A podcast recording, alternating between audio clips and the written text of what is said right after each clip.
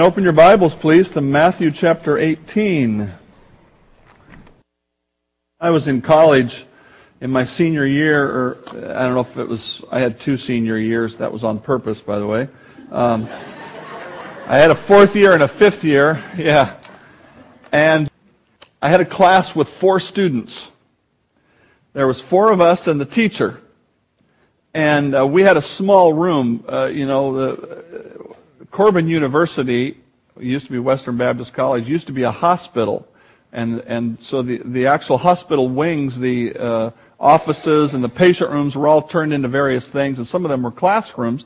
So we had a little classroom where, where there was four of us in a row here about this far away from the teacher. And, and that's all the bigger the room would allow for. And, and this teacher liked to use a lot of, a lot of eye contact. And apparently he didn't need to look at his notes too much. He was an excellent teacher. He taught, uh, he taught Bible history as in Old Testament survey. He taught history of the ancient Near East. He taught philosophy. The only guy I've ever heard teach philosophy and could really make it understandable. Great teacher. But he also had an interesting habit, which was making up words. And uh, in, I discovered that in my freshman year. And and you know we would hear him say words and and and we we understood what he was saying which was the oddest thing. And we went and asked him about it and he would make his own compound words. He would make words up and it just seemed to flow right in the conversation. And and uh, he uh, he got things done uh, in the classroom. So in honor of Mr. Calvin Odell who is with the Lord uh, in my opinion went to be with the Lord prematurely I have coined a word today, and it's prayerification. that kind of sounds like something George Bush would have said, doesn't it? prayerification. You'll see why I've made it up when I get to it here shortly. In the first part of the answer to the question, what is the godly way to give or receive confrontation? The responses. This is the last sermon in the series. We've been looking at this topic of communication, conflict, and reconciliation. We've talked about all different facets of it, from how we speak to our attitudes that we go with. We've talked about that why does God want us to go personally and then with two or three and then tell it to the church. We've looked at all of that in Matthew 18 and in many other texts. But today we, want, we just want to talk on a very personal level of saying if you are the person who is going, or if you are the person who is receiving this, this input, how should you respond? What should be your, your attitude, your behavior, your action? Follow as I read from Matthew 18, starting in verse 15. Moreover, if your brother sins against you, go and tell him his fault between you and him alone. If he hears you, you have gained your brother. If he will not hear, take with you one or two more, that by the mouth of two or three witnesses every word may be established. If he refuses to hear them, tell it to the church. If he refuses to even hear the church, then let him be to you like a heathen or tax collector. I, really want to focus on that word here, if he hears you. And so, uh, without doubt, we ask the question, what is the godly way to give or to receive a confrontation? Without doubt, the very first and most important concept is this, openness. Openness.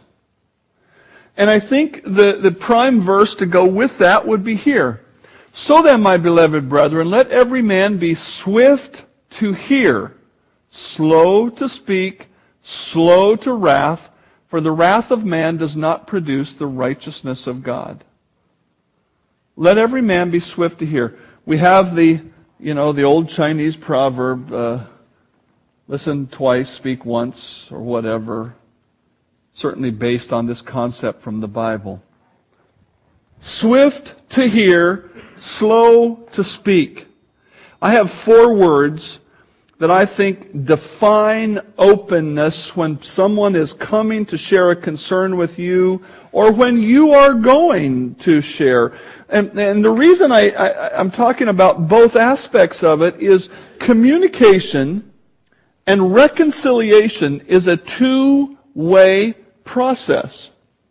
Frequently when we think, well, I have to go to somebody and talk to them, frequently there may be something we need to hear. And so the instruction, be swift to hear, slow to speak. One of our great problems in all communication is that the only thing we're thinking about is what we're going to say. And if somebody else is talking, the only thing we're thinking about is what we're going to say to counteract what they're saying. And God says, listen. The reason we don't want to listen many times is because we don't want to hear we've done anything wrong. Believe me, I understand that. I hate to think that I've failed. I hate to think that I got something wrong. But if the goal of this whole process is for you and me to be what? Righteous then I need to go with open ears and an open mind. And so I've got four words that may help you with the concept of openness. The first word is the word reception. Are you being swift to hear or just being quiet while you think of what you're going to say next? You know, I, I learned this in a better way. I would not say I've perfected it, but I learned it in a better way, oh, 15 years ago. It just dawned on me sitting at a, at a group, with a group of deacons talking about, you know, how we're going to work and what we're going to do and what are the plans for the church. I just thought, you know, why, why in the world should I ever think I know everything exactly right and the guy across the table, he doesn't know anything. Is that possible? Is it possible that I've got it all nailed down and he doesn't know anything at all? If I really put it like that, I'm forced to say, well, no, we all have some of God's wisdom. Now, if that's true, if that's true, then when I'm listening, what should I be doing? Listening. Hearing. That's right. Receiving. And, and I'm going to give it to you early, and praying. Okay? Am I really receiving? Obviously, there's great implication to husbands and wives when you're discussing something. Lord willing, as you grow in the Lord, you won't have arguments, but you'll always have discussions. And I, say that seriously. In other words, you, I think you can grow to the point where you, you, you disagree and you go back and forth, but you're mature enough to say, I'm going to stop talking now and I'm going to, I'm going to think about it. Somehow we've got, some people get the idea that it's always godly to fall on your sword and just say, oh, okay, whatever you think. That is not godly. Because maybe you have the best wisdom. But it's also not godly to somehow with, with the tone of voice or with the choice of words or whatever it is to just dominate to get your way. Reception. Are you being swift to hear? Number two, clarification. Clarification. What does that mean? That means when somebody comes to me and says, Pastor Dave, you did something that hurt my feelings. Then one of the questions I want to ask is, could you explain that a little, or could you give me an example? Because I really want to know what I need to change. Now, the reason I'm able to share that with you in very concrete terms is I've had to do that many, many times. okay? And I don't like it. But I like it. Because I do think God has used those times to make me a better man. But if, if, if you're coming to criticize and, and you could say, you know, I saw this, or you said that, or you did this, or you did that, then I can look at that and go, oh, oh, I see how you could get that perception. And then I, I look at that and I say, okay, I know how to change. Clarification. Newly married couples need to ask a lot of questions of clarification because you're blending two lives together. When you are newly in a church, there needs to be a lot of questions of clarification, even if there isn't a conflict, just to say, now, when you do this, what does that mean? Or how do I understand this? Clarify. You see, this is still part of being open and receiving. I'm not rejecting your wisdom. I'm not rejecting the, the, the, concern that you have. I'm trying to really get my mind and heart around it and really understand the issue. And then number three, examination. Honest evaluation of the other person's perspective. The only reason we don't want to do this is pride. We do not want to be wrong. And as near as I can tell, that's a 100% problem. Because we're all descended from Adam, and Adam was tempted with pride from the evil one.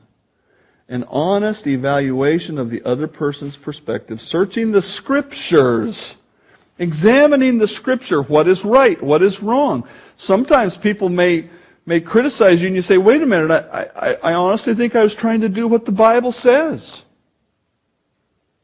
And then, prayerification. You see, if I, eh, eh, if I got T-I-O-N on the end of every word, I gotta have it on prayer too. Prayerification. Yeah. Plus, you will never forget that, will you? You'll go out of here and, and, and somebody will say, what, what happened, what happened this weekend? My pastor had the stupidest word. You wouldn't believe it. What word is that? Prayerification. What's that mean? And there's a chance for you to share with your friends at work. What it means is this whole process of receiving or giving a concern needs to be prayerified. It needs to be covered in prayer. If I'm going to hear what God wants me to hear from a brother or sister, I need to ask God to help me hear what He wants me to hear. Because above all, I do not want to be like the Pharisees. Jesus is speaking of John the Baptist, and he says, For I say to you, among those born of women, there is not one, there's not a, a human being, great, not a greater prophet than John the Baptist. But he who is least in the kingdom of God is greater than he. And when all the people heard him, even the tax collectors justified God. Talking about their reception of Jesus. When they all heard him, they, they all justified God, having been baptized with the baptism of John. But the Pharisees and the lawyers rejected the will of God for themselves. The vast majority of people said, wow, this is a great thing. And the Pharisees said, not on my watch. And they clenched their teeth and said, uh, we will not. Genuine spiritual openness says, I need to listen to this confrontation and evaluate it in a godly way to make sure I don't miss something God is saying to me? See, that's the big question here. The question isn't even, is somebody else talking to me? The question is, is God talking to me? I read a story this week, and it's not this woman who was in the story. This is just an example. I read a story this week about a woman, a blind woman who used a seeing eye dog, and uh, the person who was observing had seen her many times walking down the street, and she's walking down the sidewalk, well, this particular day, there was a car parked across the sidewalk where it shouldn't have been and normally wasn't. And so as they're walking along, the dog nudged her with the shoulder, which is the signal to there's something in the way. And the woman basically said, no, you're wrong. And, and gave him the command to go forward and the dog nudged again. This went on two or three times. And finally she disciplined the dog. And then she ran into the car. And then she got down and apologized to the dog. That's what the Pharisees did. The Pharisees are walking along and Jesus goes, and they went, forget it. Boom. The cross is a stumbling block to them. Are you going to be a humble, open person to God, realizing that He may speak to you through other people, or are you going to wait for the donkey to talk? And if you weren't here a few weeks ago, we looked at an Old Testament story where God was, was, God was trying to get a man to stop his behavior, and, and the man was riding a donkey, and finally, after he beat the donkey two or three times, the donkey turned around and said, What's wrong with you? The donkey said, I saw the angel of the Lord, and he was going to kill you if I didn't stop. As hard as it is to listen to contrary input from a brother or sister, father, mother, whoever, as hard as that is to hear that input, it's worse to rebel and reject and go on and run into the car. God wants us to be open, open. Number two, what's the godly way to give or receive a confrontation? Number two, in the process of listening and receiving, we may find out we did wrong. We may find out we sinned. Okay? I understand that there are some issues that are issues of perception. We'll talk about that in a minute. But let's just say that you find out, hey, I did wrong. Or maybe you know you did wrong. But you just haven't confessed it until this person came and confronted you. And so you need to apply what 1 John says. If we say that we have no sin, we deceive ourselves. This comes back to that attitude of openness. I should never take a posture which says I can I have I have not done any wrong. That is a wrong posture. The posture should be I am a sinner saved by grace. It is possible I have done wrong. If we say that we have no sin, we deceive ourselves. The truth is not in us. But if we will admit, the word confess means to agree with God. If we will agree with God about our sin, He is faithful and just to forgive us our sins and to cleanse us from all unrighteousness. If we say we have not sinned, we make Him to be a liar. We need to have an attitude of openness that says, when somebody brings up the wrong, I will confess it to God. In most attempts at reconciliation, someone has done something wrong. While it isn't godly just to fall on your sword all the time, it is necessary to admit you're wrong, first of all, to God when you notice it. Second of all, we need to apologize to man. And really, these, these two are interconnected and they're two sides of the coin. Turn with me to 1 Samuel 25. Without doubt, a great, great story about intervening in people's lives. 1 Samuel 25. Then Samuel died. Excuse me, starting in verse 2. Now there was a man in Maon whose business was in Carmel. And the man was very rich. He had 3,000 sheep. 1 Samuel 25, 2. He had 3,000 sheep and a 1,000 goats, and he was shearing his sheep in Carmel. The name of the man was Nabal, and the name of his wife was Abigail. And she was a woman of good understanding and beautiful appearance. But the man was harsh and evil in his doings. He was of the house of Caleb. When David heard in the wilderness that Nabal was shearing his sheep, David sent ten young men, and David said to the young men, Go to Carmel, go to Nabal, and greet him in my name. And thus you shall say to him who lives in prosperity, Peace be to you, peace to your house, peace to all that you have. Now I have heard that you have shearers. This would be akin to the harvest time. You understand? You work all year in a farm and then you, you make money at one point. Let's, let's just call it that. Your shepherds were with you, verse 7, I have heard that you have shearers. Your shepherds were with us and we did not hurt them, nor was there anything missing from them all the while they were in Carmel. Ask your young men, and they will tell you. In other words, we didn't steal even though we could have forced our way. Therefore, let my young men find favor in your eyes, for we come on a feast day. Please give whatever comes to your hand to your servants and to your son David. Now, to help you understand, basically what happened was David had his own little army, and he provided protection for people just because they were in his area. And so he was their security detail. Okay?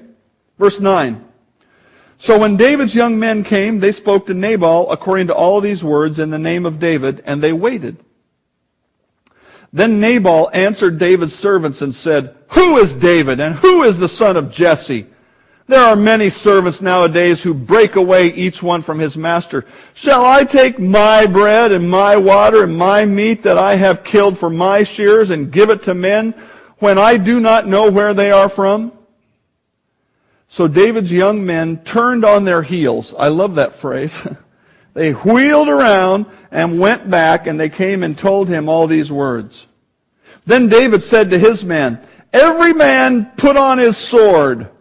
So every man girded on his sword, and David also girded on his sword, and about 400 men went with David, and 200 stayed with the supplies.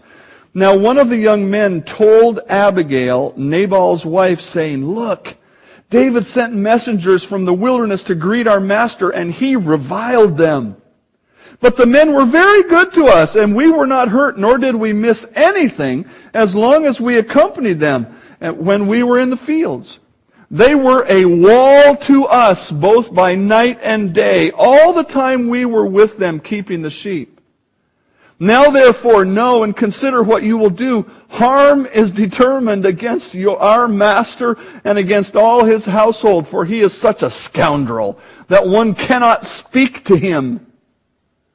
Then Abigail made haste and took 200 loaves of bread, two skins of wine, five sheep already dressed, five seahs of roasted grain, 100 clusters of raisins, 200 cakes of figs, and loaded them on donkeys. And she said to her servants, Go on before me. See, I am coming after you. But she did not tell her husband Nabal. So it was as she rode on the donkey that she went down under the cover of a hill, and there were David and his men coming down toward her, and she met them. Now David had said, Surely in vain I have protected all this fellow has in the wilderness, so that nothing was missed of all that belongs to him, and he has repaid me evil for good. May God do so and more also to the enemies of David, if I leave one male of all who belong to him by morning light. Now when Abigail saw David, she dismounted quickly from the donkey, fell on her face before David, and bowed down to the ground. So she fell at his feet and said, On me, my Lord, on me let this iniquity be. And please let your maidservant speak in your ears and hear the words of your maidservant. Please, let not my Lord regard this scoundrel Nabal, for as his name is, so is he. And his name means fool or foolishness.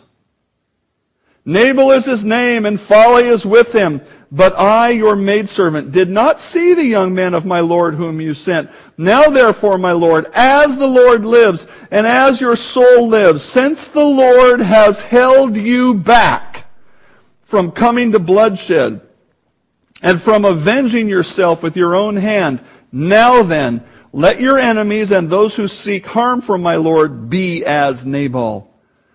And now this present which your maidservant has brought to my Lord, let it be given to the young men who follow my Lord. Please forgive the trespass of your maidservant. For the Lord will certainly make for my Lord an enduring house, because the Lord fights the battles of, because the Lord fights the battles of the Lord, and evil is not found in you throughout your days. Yet a man has risen to pursue you and seek your life, but the life of my Lord shall be bound in the bundle of the living with the Lord your God. And the lives of your enemies he shall sling out as from the pocket of a sling. And it shall come to pass when the Lord has done for my Lord according to all the good that he has spoken concerning you, and has appointed you as ruler over Israel, that this will be no grief to you nor offense of heart to my Lord, either that you have shed blood without cause, or that my Lord has avenged himself. But when the Lord has dealt well with my Lord, then remember your maidservant. Then David said to Abigail, Blessed is the Lord, God of Israel, who sent you this day to meet me. And blessed is your advice, and blessed are you because you have kept me this day. from coming to bloodshed, and from avenging myself with my own hand. For indeed, as the Lord God of Israel lives, who has kept me back from hurting you, unless you had hurried and come to meet me, surely by morning light no males would have been left to Nabal.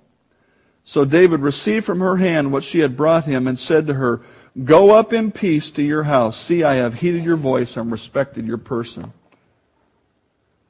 That's a courageous woman. Her husband died of fear. When he found out what happened, he went, and literally died. And she became the wife of the king, the wife of David. Was David wronged by Nabal? Yes. According to their custom in that day, he was genuinely wronged. Did he have a right to take revenge? Not really. Was he being driven by righteousness or anger as he put his sword on and got on his horse and headed for Nabal? And Abigail had the courage to come out and say, Take, put this sin onto me. And here's the gift that I'm giving, which my husband should have given. But she also said something very important. Listen, David, you're going to be the king. And you don't want to look back or have other people look back and say, look at David. He killed, the, he killed that guy even though he didn't have the right to kill him. He just takes things by force. She had a word from the Lord for David. David changed his behavior and stayed on the righteous path because of her. He apologized. He said, you're right. I was wrong. That's what an apology is. I was wrong. And there's times when we need to do that. An apology will contain some or all of the following. First of all, it'll contain an admission of guilt. I was wrong about this. I was wrong about that. Sometimes it will contain an admission of miscommunication. I did not mean to say that. I did not mean to communicate that. I'm sorry I gave that impression. You know, I, I don't know what came over me and it will contain an assurance of what you intended to do. Now, if you intended to do wrong, then just apologize and let it go. You know, I just did wrong. I let my sin nature get the best of me, and that's wrong. No buts, no fors, no explanations, just it's wrong and I'm sorry. We have to apologize. David was wise enough to hear God talking, not just Abigail. And that may well be the case in our confrontations. Number four, repentance.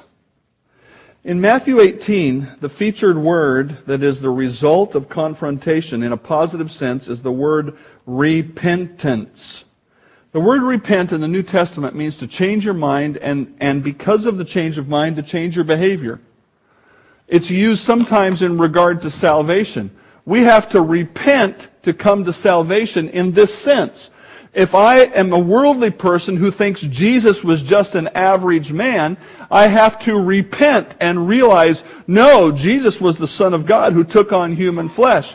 If I am a worldly person who thinks I'm really not that bad of a sinner and I don't need salvation, I have to repent and say, no, I am a sinner bound for hell without the sacrifice of Christ. And there's a whole series of things we have to we, we could just substitute the phrase change our mind. But if we truly have changed our mind about Christ and the doctrine of salvation, we will believe in Christ. We will believe in our heart and confess with our mouth. Repentance is likewise for the rest of the Christian life. If I'm walking along in the Christian life and I think, well, it's, it's okay to lie sometimes then at some point, when I fully grasp God's truth, I say, no, it is never okay to lie. I repent. Similarly, in a confrontation, if I, if somebody comes to me and says you, you say, I'll give you a specific example from probably 17 years ago. Lady came to me after church. Maybe it wasn't even after church. I don't know. Sometime she's mad at me. She said, You use the word gals. as in guys and gals. Okay? And I don't like it because I think it's demeaning to women. Okay? Maybe the feminism thing was a little hotter back then than it is now. I certainly didn't mean to demean women. Okay? I did not mean to communicate to you that I think less of you than I think of your husband. But for me, the repentance was, I don't need to use that word. There are plenty of w- words for women in the English language. I don't need to use that word. And if that word is, is, a, is a problem and a stumbling block to her, I'll, I'll take it away. Now, I, I would grant you, you could debate that, and some of you will come up to me after church and say, oh, that's a stupid thing, or whatever. And some of you will think, no, that was really good. And here's the point.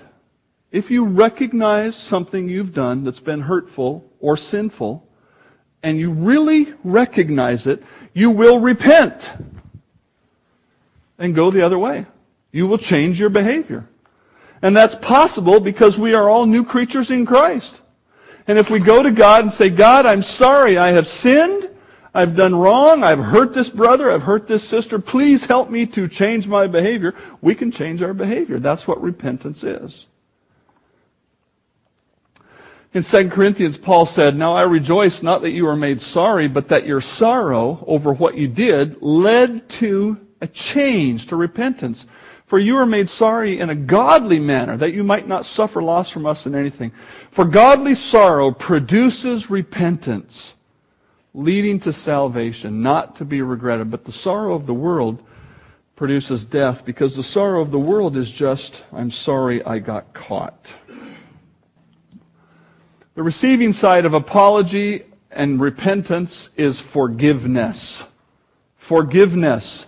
And I think the best summary verse on forgiveness is this right here.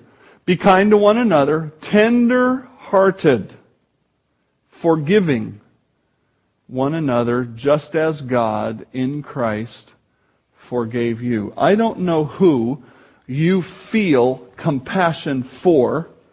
When I look at uh, my little granddaughter, Kylie, I just, you know, want to do whatever I can to help her. I feel compassion for her. I feel tender-hearted toward her. Now, the day will come when I feel some other things. and I will. Don't worry about that. I'll spoil her, but I'll help her along the other way too. You know, tenderheartedness comes from saying, How has God forgiven me? How, how often, of how many things, how, how repetitive is my sin? And to look up and say, wow, God has forgiven me over and over and over and over and over and over and over. How can I look at my brother and my sister and have a hard heart? Forgiving like God in Christ forgave. How often does God forgive us? Always.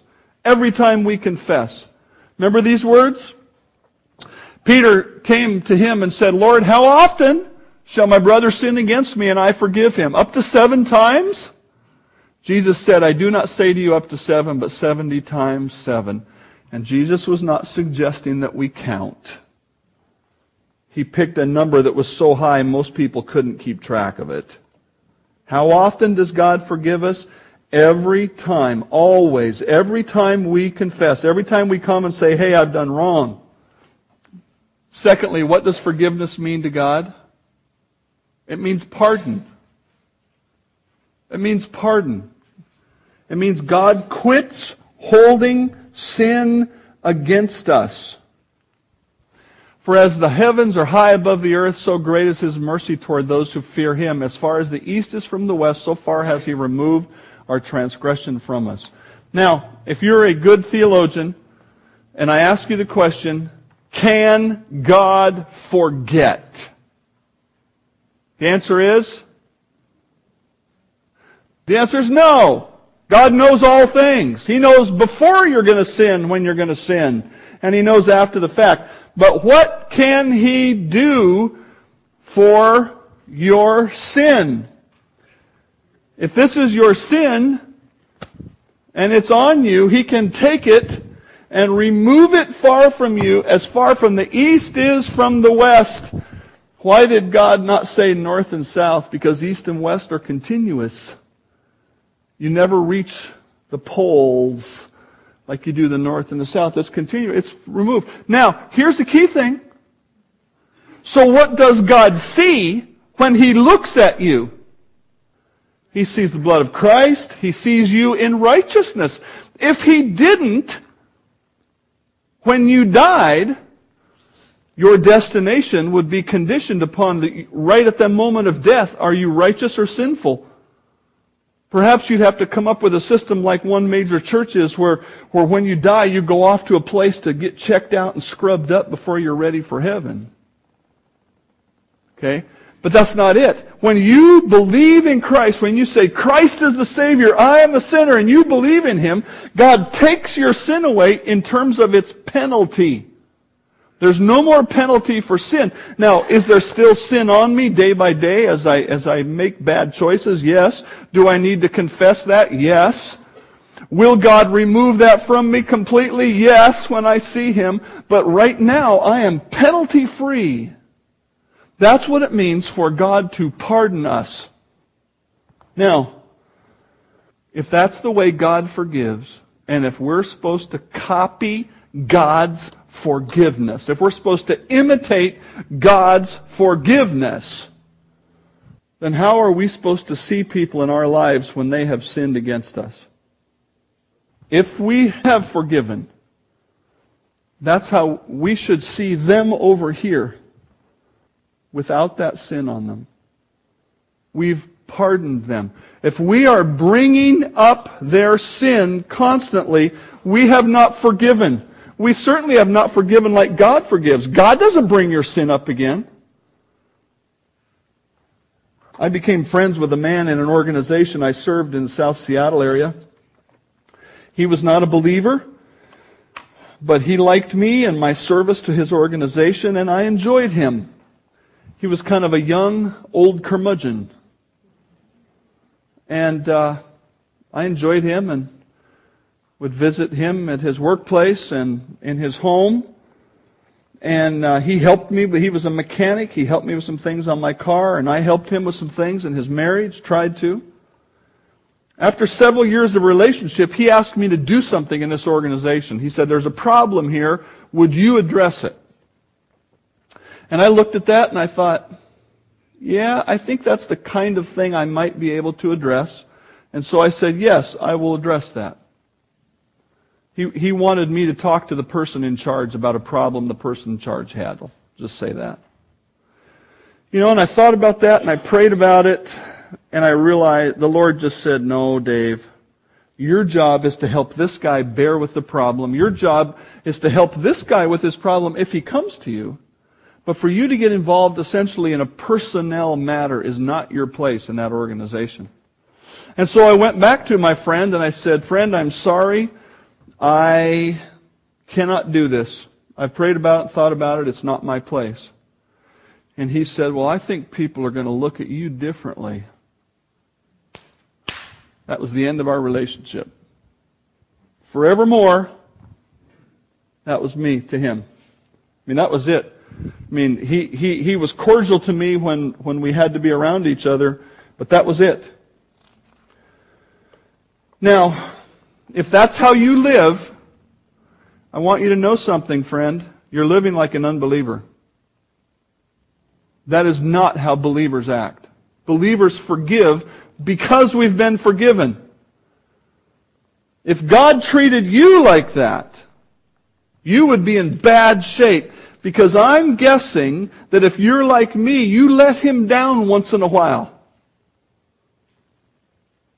We have got to be forgiving like God, not forgiving like the world. Number six, restoration, the renewing of relationship. Matthew 18 says, if your brother repents, you've gained your brother back. When we conducted our study of 2 Timothy a few months ago, we noted the difficulty that happened between Paul and Barnabas over Mark who apparently failed in his commitment to ministry. From the way it, we're not told exactly, but from the way it's written, it would appear that uh, Timothy, that uh, excuse me, that uh, Mark became undependable or independable. And so Paul, Paul said, look, I, I, I'm running all over the world trying to, trying to do this ministry, and if this guy is going to bail on me every so often, Can't have that. I can't depend on him. And he and Barnabas disagreed, so Barnabas took Mark and went one way. Paul took Silas went the other way. Um, it would appear that Barnabas discipled Mark and that there was restoration, and there was restoration in the relationship with Paul because here's what we hear right at the end of Paul's life. Get Mark and bring him with you, for he is useful to me for ministry. With Paul, the door of restoration was wide open. He knew the forgiveness of God, and he was more than willing to extend that to others. True forgiveness issues forth in restoration of the relationship. There's one more step in this process that we have to talk about, unfortunately. Because God says, if you have done your best, if you've had a godly attitude, if you've communicated in a godly way, you've confronted in a godly way, you've gone through all these steps, and yet this person will not respond in a godly way, that the last step, according to Matthew 18, verse 17, is to remove them from the fellowship of the church. Matthew 18, 17. If he refuses to hear them, tell it to the church. If he refuses even to hear the church, let him be to you like a heathen and a tax collector. God says here and elsewhere in the New Testament that if a person who claims to be a believer will not submit to God's word through the church, that we are to remove them from the membership and we are to change our interaction with them. In other words, we're not, we're not supposed to just kind of keep going on like everything's fine and I know you're living in sin, but I'm not going to worry about that. We're not to act as though everything is okay because it isn't okay. We often struggle to do this because we see our own weaknesses. We see our own failures to God, and so we think, well, I, I can't do that to them because I'm not that perfect. And that's a genuine twinge of, of compassion but it is not hypocrisy to act on God's word. Should we respond to our own failings by another failure, that is the failure to obey God in this matter? No. The answer is to get ourselves right with God and then to judge rightly because God has instructed us to do this. The question I want, the last question I want to ask is this. What happens when we sever fellowship with a believer? Well, the first thing is this the church maintains righteousness. If somebody is living in sin, and we put up with it, then we are establishing a culture of sin. 1 Corinthians 5, your glorying is not good. These people, remember, had a man who was living in a sexual relationship with his, either his stepmother or his father's second wife or whatever you want to call it. Your glorying is not good. And they wouldn't judge it. They wouldn't deal with it. Do you not know that a little leaven leavens the whole lump? Now, if you're not a baker, I got to talk to you about yeast. When you make bread or things that, you know, bread type products, you put a little yeast in there and it causes the whole batch of bread to raise up and be nice and light. That's what he's talking about. Something that gets into and affects the whole lump. Therefore, purge out the old leaven, the sin, that you may be a new lump, since you truly are unleavened. For indeed, Christ our Passover sacrificed for us. If we allow public sin in the body,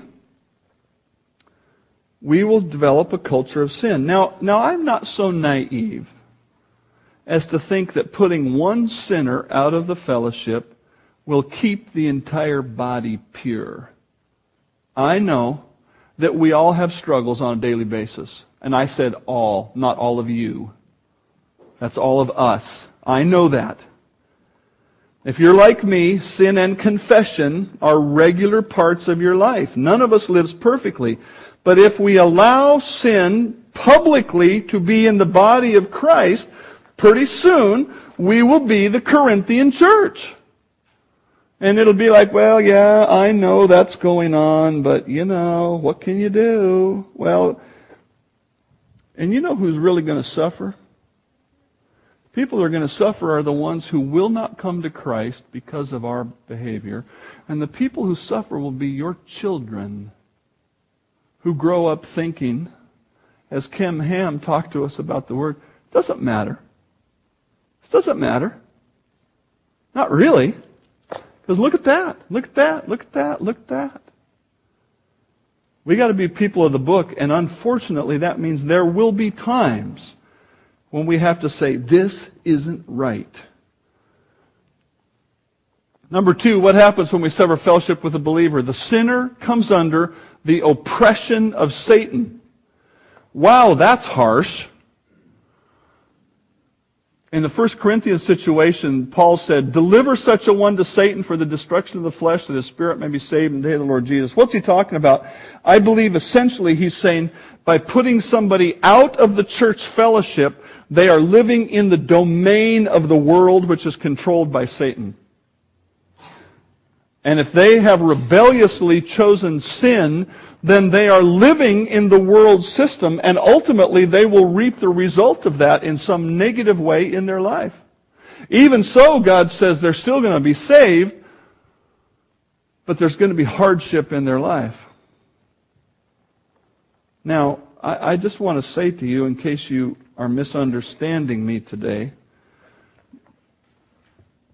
do I want to put anybody under the oppression of Satan?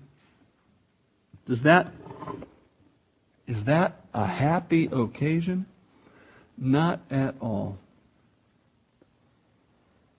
You're all real serious right now, and that's good. Because it's a real serious thing. And we need to take it that way. What we really need to take seriously is the fact that God says He is serious about righteousness and unity and love and all of those things. And this is how serious He is. Number three, the sinner comes under the judgment of God.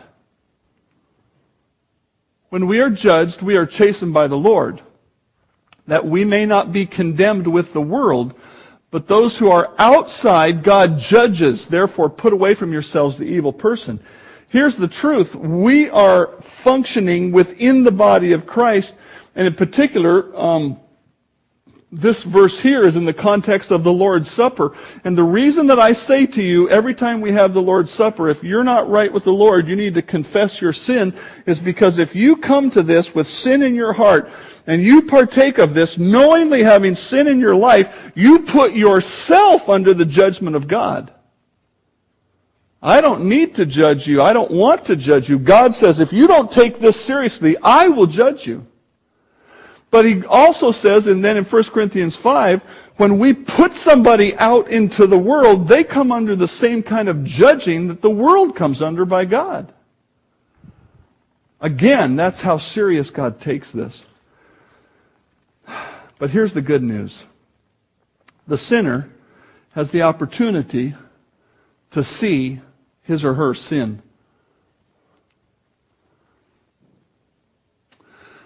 Paul talked about these two guys who were heretics. He said, Of whom are Hymenaeus and Alexander, whom I have delivered to Satan that they may learn not to blaspheme or to say wrong things about God. There is an opportunity to see your sin when God, when the church puts you out. In 2 Thessalonians, if anybody does not obey our word in this epistle, note that person, do not keep company with him, that he may be ashamed. The goal here is never to, to punish, the goal is change.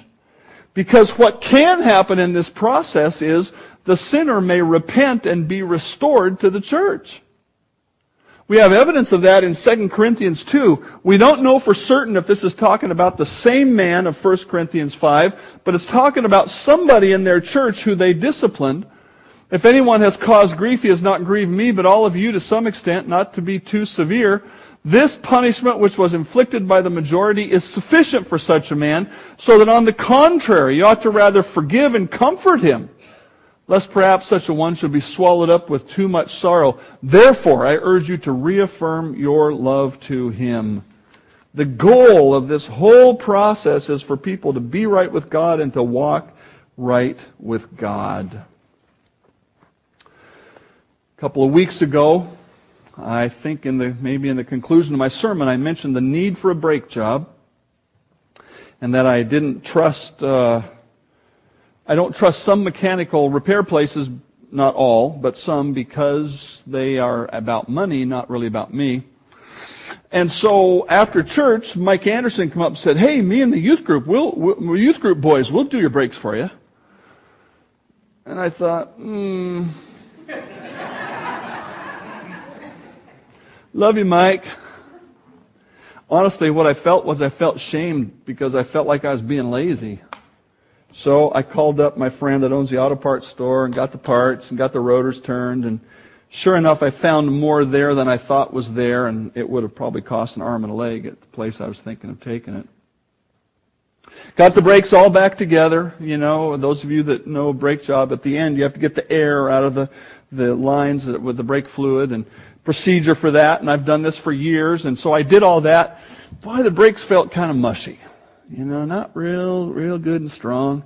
So I went to uh, my favorite mechanic that I trust, and I said, "Hey, uh, do you have time to do this?" No, I don't. He said, "But here's the technique," and he explained it to me, and it was a new technique, new process. And I thought, okay. So I went home, jacked it up, took the wheels off, and did that process.